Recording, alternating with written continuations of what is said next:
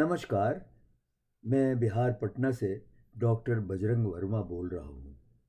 मेरे चिंतक दशक की इस नवी कड़ी में आपका स्वागत है। शुरू करता हूँ। अब अपने मूल विषय पर आते हुए हम पुनः इस पर बल देना चाहेंगे कि पूर्व में चर्चित ये वे ही एकमात्र पूर्ण रूप से महत्वपूर्ण चिरंतन तत्व हैं जिनके माध्यम से सत्कर्मों में लिप्त कोई भी चरित्रवान किसी भी धार्मिक या सांप्रदायिक पथ का अनुसरण करते हुए, बिना किसी की मदद मध्यस्थता के अपना आध्यात्मिक या सांसारिक मनोवांछित प्राप्त करने में सफल हो सकता है। दूसरे शब्दों में कहेंगे कि इस संसार में मानव मात्र के लिए लौकिक किंबा अलौकिक मनोवांछित प्राप्ति के एकमात्र वे ही निर्विवाद साधन हैं जिन पर इस आलेख में विशेष बल दिया गया है। मूल तत्वों के अभाव में निश्चय ही किसी पथानुगामी को कहीं भी, कतई कुछ भी नहीं प्राप्त हो सकता, ऐसा तो मैं दृढ़तापूर्वक कह सकता हूँ। मैं आश्वस्त हूँ कि सकारात्मक सोच की मानसिकता के साथ जड़ चेतन अपने किसी एक आराध्य में स्थित पर रहते हुए अहंकार मुक्त, अटल आस्था, विनम्र विश्वास निष्काम श्रद्धा भक्ति, असीम आशक्ति एवं पूर्ण समर्पण के द्वारा ध्यानस्थ होकर जहाँ हिंदू धर्म वाले कबीर द्वारा ही निंदित किसी एक साधारण पाहन की निर्विकार आराधना पूजा कर सब कुछ प्राप्त कर लेते हैं, वहीं उन्हीं के अनुसार कांकर पाथर जोड़कर बनाई गई छोटी बड़ी मस्जिदों में ऊँची आवाज़ से ही सही अपनी प्रक्रिया से पाकिज़ा नमाज़ अदा कर हमारे समर्पित मुस्लिम भाई भी युग युगांतर से अपना मनोवांछित प्राप्त करते आए हैं। और उन्हीं भावना के साथ ईशा मसीह की शरण में जाकर जहाँ एक सच्चे ईसाई को अपना इच्छित सब कुछ मिल जाता है, वहीं एक सुधी सिख को भी उसी प्रकार, वही सब उनके अपने गुरुओं और गुरु ग्रंथ साहब के आशीर्वाद से प्राप्त हो जाता है। पारसी बुद्ध जैन एवं विश्व के जितने भी धर्मावलंबी हैं, वे सभी मुख्य रूप से इन्हीं प्रमुख तत्वों का आधार लेकर अनंत काल से अपना आध्यात्मिक एवं सांसारिक मनोवांछित प्राप्त करते आए हैं। विश्वास कीजिए विश्व भर के विभिन्न धर्मों के या समुदायों के मूल में इन्हीं तत्वों का रहस्य क्रियाशील है और इस तथ्य से कतई इनकार नहीं किया जा सकता। अपने निजी चिंतन एवं अनुभव के परिणाम स्वरूप मैं तो यहाँ तक इस निष्कर्ष पर आया हूँ कि इस विश्व की किसी भी चल चल दृश्य अदृश्य वस्तु या विषय के प्रति भी यदि किसी अहंकार मुक्त, स्थित प्रज्ञ व्यक्ति की सतत अटल आस्था, सतत निष्काम श्रद्धा भक्ति, सतत असीम आशक्ति के साथ उसका सतत संपूर्ण ध्यानस्थ समर्पण हो तो निश्चय ही इन्हीं माध्यम से इस संसार में अपना इच्छित वह सब कुछ प्राप्त कर लेने में सफल हो सकता है। जो उसे किसी देवी देवता, मंदिर मस्जिद, गिरजाघर, गुरुद्वारा या किसी मसीह अथवा धर्म गुरुओं के शरण में जाकर प्राप्त होता है। गीता में कथित मयातम मयात मृदरंग सर्व जगदम व्यक्त मूर्तिनांग अध्याय नौ, श्लोक चार तथा समोहंग सर्वभूतेषु, वही श्लोक उनतीस के आधार पर एक चौंकाने वाले उदाहरण के द्वारा मैं यहाँ अपनी बात और स्पष्ट करना चाहूँगा। ये स्वीकारते हुए कि परम सत्ता, परमेश्वर समर्थ सर्वव्यापी है। किसी एक चित्र या मूर्ति या किसी भी एक जड़ वस्तु को ही प्रतीकात्मक स्वरूप ले लीजिए। मैं समझता हूँ, यदि अपने जीवन के आरंभिक काल से ही, निष्काम भाव से निरंतर सतत, उसे ही इस समस्त जग का नियंता सर्वशक्तिमान मानते हुए स्थित प्रज्ञ अहंकार मुक्त होकर उसके प्रति उल्लिखित उपयुक्त तत्वों पूर्ण रूप से समर्पित हो जाने का साहस कर आप निरंतर उसकी आराधना पूजा करते रहें तो मुझे पूर्ण विश्वास है कि इस भौतिक जीवन में आध्यात्मिक दृष्टि से उपेक्षित वो चित्र, वो मूर्ति, वह जड़वत ही निश्चित रूप से एक न एक दिन आपका संपूर्ण मनोवांछित आपको दे देगी।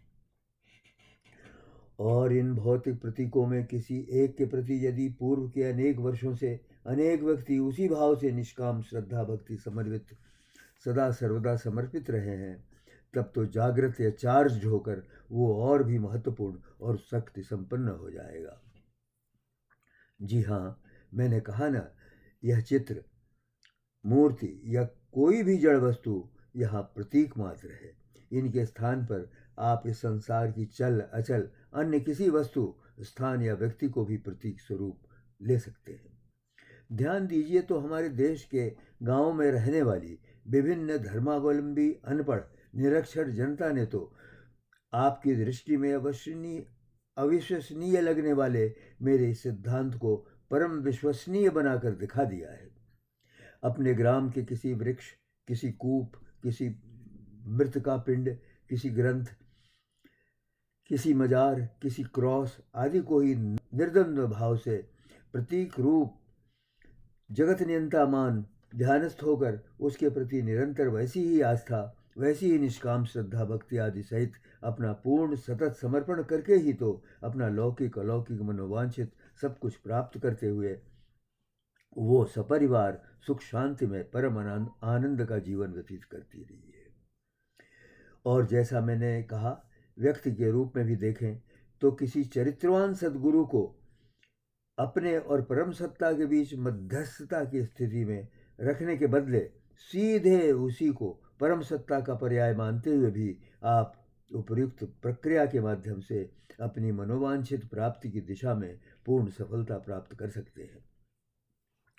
इस संदर्भ में शिरडी के श्री सत्य साईं बाबा सहित और भी कुछ एक सर्वस्वीकृत वास्तविक सदगुरुओं के उदाहरण हमारे सामने हैं।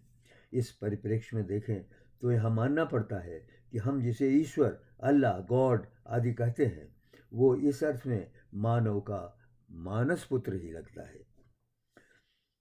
अब निश्चय ही यहाँ एक प्रश्न यह भी उठता है कि संसार में खास खास धर्म स्थानों धामों, मंदिरों, मठों, मस्जिदों, मजारों, गिरजाघरों, गुरुद्वारों के चौखटों और धर्म गुरुओं आदि के चरणों में उनके अनुयायी दौड़ दौड़ कर क्यों जाते हैं? और क्या कारण है कि कोई धार्मिक स्थल या कोई वास्तविक सिद्ध धर्म गुरु हमें हमारा मनोवांछित देने के लिए हमारे बीच विशेष रूप से क्यों चर्चित हो जाता है? और उस स्थान या व्यक्ति के निकट पहुँचने की लोगों में एक होड़ सी क्यों देखी जाती है? देखिए तो कारण एकदम स्पष्ट है। जिन धार्मिक स्थलों, देवी देवताओं, जीवित एवं दिवंगत धर्मगुरुओं के प्रति वर्षों और युगों से अनेकानेक असंख्य अहंकार मुक्त स्थित प्रज्ञ चरित्रवान व्यक्ति अपनी निष्काम श्रद्धा भक्ति आदि के साथ अपना सर्वांगीण समर्पण करते आए हैं। वे स्थल, वे देवी देवता या वे व्यक्ति तो स्वाभाविक रूप से शक्तिमान होकर जागृत या फिर अंग्रेज़ी में कहे तो चार्ज हो ही जाएँगे। और यही कारण है कि जागृत या चार्ज होने के बाद उनमें निहित ऊर्जा या शक्ति के कृपा प्रसाद से हम चमत्कृत हो उठते हैं। ध्यान दीजिए तो ये एक नितांत विशुद्ध स्वाभाविक किंवा वैज्ञानिक प्रक्रिया है, जो हमें उनके प्रति अभिभूत होने के लिए विवश कर देती है। आप मानिए, न मानिए, वर्षों से ये मेरे अपने मौलिक विचार रहे हैं।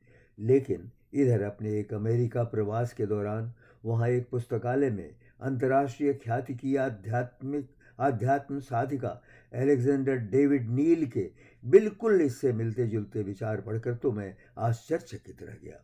उन्होंने अपने ये विचार सन उन्नीस सौ इक्यावन में ही प्लॉन पेरिस से प्रकाशित अपनी प्रसिद्ध पुस्तक इंडिया एज ए सॉइट में व्यक्त किए हैं। उन्हीं की भाषा में, उन्हीं के शब्दों में आप उनके विचार सुनिए। It is the adoration of the devotees which charges the statues and once fully charged one can draw energy out of it an idol which has been adored for centuries by believers is now charged with considerable sum of energy due to the repetition of incalculable acts of devotion, during which the faith, imagination, aspirations, desires of these untold crowds of believers have been directed towards the images of the divinity. Gods are thus created by energy emitted by the faith in their existence. अतएव अपने इस विचार के आधार पर मैं दृढ़तापूर्वक यहाँ तक कह सकता हूँ कि इस संसार में चल अचल कोई भी वस्तु, स्थान, मूर्ति या व्यक्ति उस विशेष स्थिति में उतनी ही लंबी अवधि में रहकर उन्हीं धार्मिक स्थलों और व्यक्तियों की तरह जागृत या चार्ज होकर अपने उस कोटि के श्रद्धालु समर्पित भक्तों को उन, उनका मनोवांछित देने का सामर्थ्य रखता है।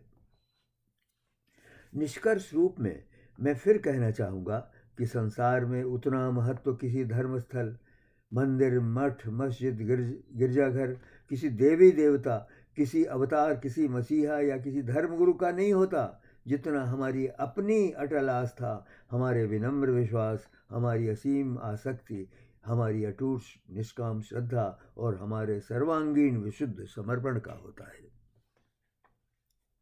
इस नवी कड़ी की बातें आपने ध्यान से सुनी। इसके लिए आपको अनेक अनेक धन्यवाद। प्रतीक्षा करें इस दशक की दसवीं और अंतिम कड़ी की।